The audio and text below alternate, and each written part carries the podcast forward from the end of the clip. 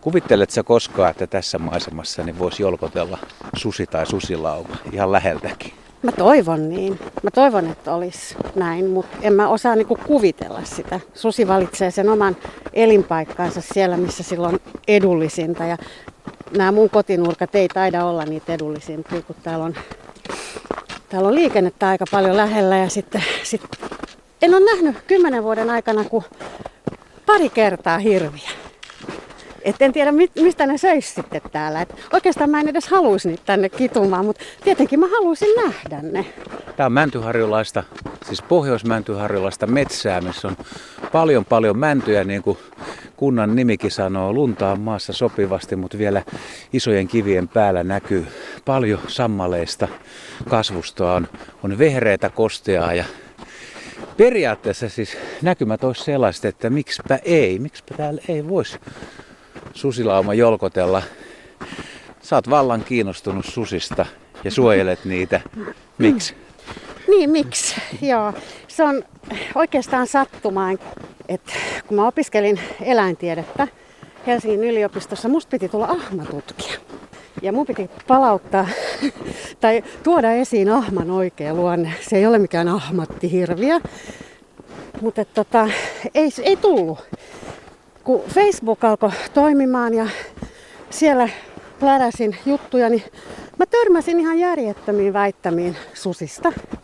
Tosi epäreiluja, epärealistisia, kaikkea. Ja se jotenkin veti mut sit mukaan suojeluporukoihin. Että nuo jutut pitää korjata. Toi ei pidä paikkaansa. Ihmisiä pelotellaan turhaan sudesta. Ja siitä se sitten lähti ja tässä me ollaan. Siis täsmennätkö vähän, että miten, miten ihmisiä pelotellaan? Ää, nuoria äitejä, jotka muuttaa takaisin maalle, on saaneet just vauvan. Niitä pelotellaan, että älä, älä anna vauvan nukkuu ulkona vaunuissa. Susi voi tulla ja syödä sen.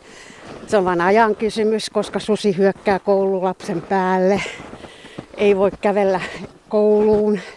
Pitää olla taksikyydit. Tämmöisiä niin hurjia punahilkka satuja modernissa maailmassa, somessa. Nämä oli ne. Et, et, suu auki luin ja katsoin, että ei tämä voi olla totta. Ja sitten vielä se, että ne uppoo otolliseen maaperään. Siellä on äiti luonnollisesti huolissaan vauvastaan. Ja sehän on ihan luonnollinen reaktio.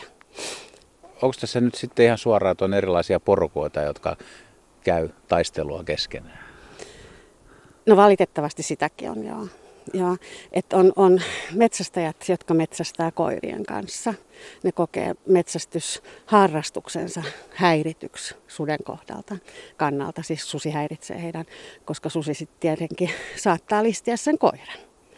Ja jotta ne sais kaatolupia, kun susi on erittäin uhanalainen laji Suomessa ja vain poikkeusluvalla saa niitä metsästää, niin mikä on sen parempi kuin pelästynyt äiti, joka ei uskalla enää olla ulkona vauvansa kanssa, kun riistaviranomaiset harkitsee luvan myöntämistä.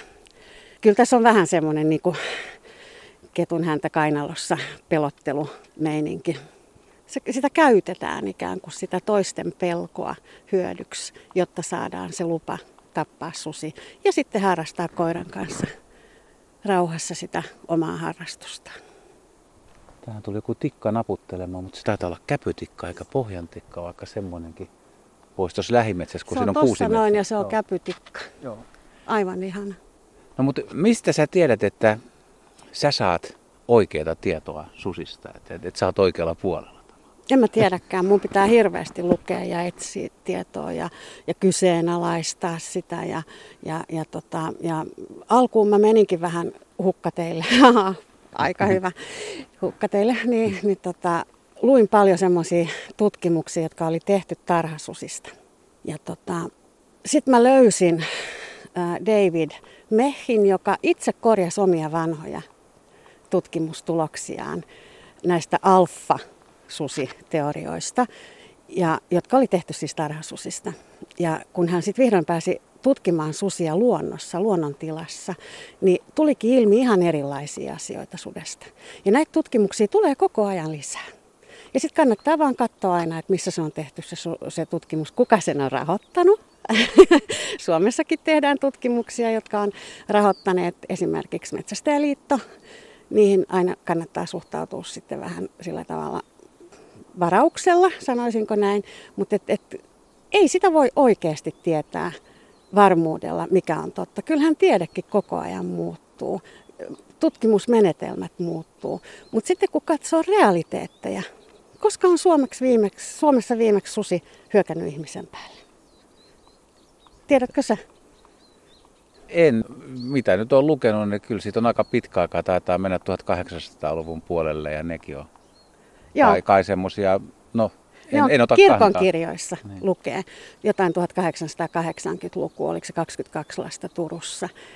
Mutta kirkon kirjoihin kirjoitetaan se, mitä sille kerrotaan, sille, joka kirjoittaa sitä.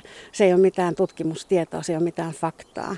Mutta miksei olisi voinut silloin olla joku vesikauhunen susi, joka olisi tappanut muutaman lapsen. Se voi olla hyvin mahdollista, mutta sitäkään ei ole niin kuin varmuudella missään varmistettu. Mä oon kuullut semmoisen huhun, en siis ota kantaa, tämä ei ole mun mielipide, mutta että, että nämä jotkut vanhat sudet tai että susi on vienyt lapsen, niin siellä on ollut myös kyse hylättyistä, ei-toivotuista lapsista, vammaisista ja sairaista lapsista, josta on haluttu luopua. Aika hurjaa puhetta. Mä oon kuullut ihan saman. Mutta tohonkin mä suhtaudun sillä, että sekin on vain puhetta. En mä voi tietää varmasti, onko se totta. Mutta ennen vanhaa, kun silloin just 1880-luvulla, niin just Varsinais-Suomen alueella, niin riista oli vähissä. Varmasti siellä niin kuin ihmisetkin oli nälissään. Ruokaa ei ollut tarpeeksi. En mä näe sitä kauhean ihmeellisenä, että joku sairas lapsi olisi jätetty metsään ja sillä sitten pelastettu se loppulapsikatras. Kauhealtahan se kuulostaa, mutta niinhän susikin tekee. Mutta me siis tiedetään se, että susi jakaa suomalaisten mielipiteet tosi pahasti. Siis toiset inhoaa, toiset suojelee sitä ehkä vähän, vähän niin kuin liikaakin, vaikka ei kaikesta voi tietää, että miten se eläin käyttäytyy. Ja, ja se, se on niin kuin ongelmallinen. Aina kun sudesta puhuu, niin tulee, tulee tiukka keskustelu. Mutta mä ajattelen, että mikä, mikä sun tilanne on? Sä oot kuitenkin kun sä puolustat susia, puhut niistä, niin sun täytyy saada aikamoista, sanoisinko lokaa niskaa. Että pelottaako koskaan? Ei enää. Mua on pelottanut ja, ja mä saan kyllä uhkauksia. Mun koiri uhka, uhataan tulla tappamaan ja mua on vainottu ihan 24 tuntia, 24 kautta 7. Mä oon tehnyt sitten jopa poliisille tota tutkimuspyynnön, joka menikin hyvin pitkälle, mutta sitten tutkinnan johtaja vaihtui ja tota, se keskeytettiin se tutkinta. Ja silloin mä päätin, että koska mä en saa apua yhteiskunnalta tähän mun tilanteeseen, niin mun pitää nousta sen yläpuolelle. Ja siellä mä nyt on yrittänyt pysyä. Et mä en lue mitään, mitä mulle kirjoitetaan. Mulla tulee viikossa ehkä kolme, neljä uhkausta Täytyy olla viesteihin. aika raskasta kuitenkin, vaikka sä oot kovettanut mielessä. Miten ne ihmiset, kyseenalaistaako ne sen, että sä et tiedä asiasta mitään vai se, että sä oot vaan vaan niin kuin väärällä puolella. No he, joo, se mä en tiedä mistään mitään. Ja, tota, ja mä oon Jakomäen seitsemännes kerroksessa asuva parvekebiologi. Ne on niitä harmittomimpia juttuja se, että mä en tiedä mitään. Kyllä ihminen voi olla sitä mieltä, että mä en tiedä mitään. Hän voi tietää paremmin omasta mielestään. Mutta et se, että mun turvallisuutta uhataan ja mun perheenjäseniä uhataan ja väitetään, että ollaan mun portin ulkopuolella, kun mä asun keskellä metsää ja kuvaillaan mun pihapiiriä ja, ja muuta tämmöistä. Ja mä tiedän, että tämä henkilö asuu Pohjanmaalla 600 kilometrin päässä ja sillä ei ole mitään asiaa sinne metsätielle. Niin silloin tuli vähän semmoinen olo, että oho, mutta että tota, en mä enää pelkää. Ei voi mitään. Jos antaisi pelolle pelolle vallan, niin sitten mä olisin sama tyyppi kuin se äiti, joka estää lapsensa ulkona liikkumisen luonnossa sen takia, että häntä on peloteltu. Eli mun elämä rajoittuisi hurjasti. Mikä on parasta, mitä sä oot saanut aikaa susien kannalta? Mikä on suojelussa tehon tai asennemuutoksessa ehkä? No, parasta on oikeastaan se, että tota, mä en ole yksin tehnyt tätä, mutta mä oon ollut mukana tekemässä tätä monen kanssa. Ja me ollaan häiritty viranomaisia kirjelmillä, tuotu esiin Suomen lainsäädäntöä, EU-lainsäädäntöä, äh, tuotu esiin eri äh, tutkimuksia, jaettu päättäjille maa- ja metsätalousministeristä lähtien alaspäin Riistakeskukseen ja sieltä Riistanhoitoyhdistykseen. Ja me ollaan saatu heidät huomaamaan, että he ei elä enää pellossa. He ei voi tehdä ihan mitä vaan. Nyt on semmoinen uusi vapaaehtoisten suojeluporukka, joka on heidän jaloillaan, joka katsoo mitä he tekee, joka ei tarvitse sitä pöydässä, sitä neuvottelupaikkaa ja sen myötä sitten toimia diplomaattisesti, että saa sen sämpylänsä syötyä siinä vaan me tuodaan esiin ja sanotaan suoraan, että hei, haloo, ei toi, toi on niinku EU-direktiivin vastainen päätös. Ja tämä on ehkä se paras, mitä me ollaan saatu aikaiseksi. Ja viimeisin nyt oli se, että kun vuonna 2016 Riistakeskus päätti tehdä yhteistyön poliisin kanssa. Ja poliisi teki 14 tämmöistä tappomääräystä sudelle.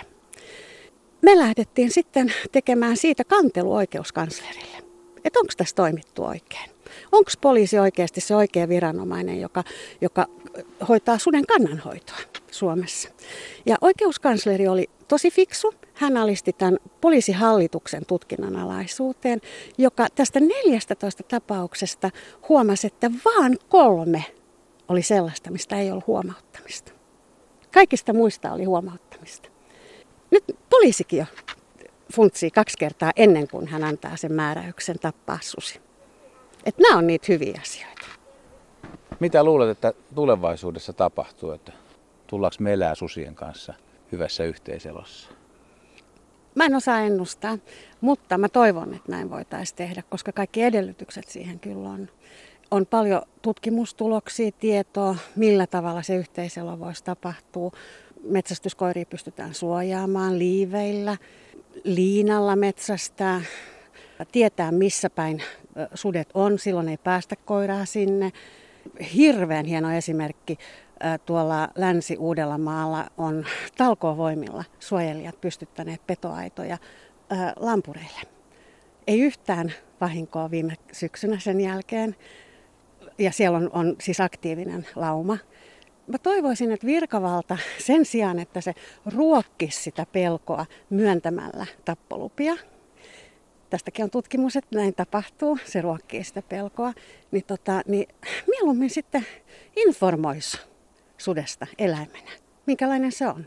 Luontoliiton susiryhmä muuten, he käy kouluissa susilähettiläät informoimassa lapsia ja lapset suhtautuu kuulemma täysin luontevasti susiin. Mä laitan tähän loppuun yhden äänitteen, minkä on aikoinaan tehnyt Kuhmossa, missä susilauma ulvoo aika hienosti.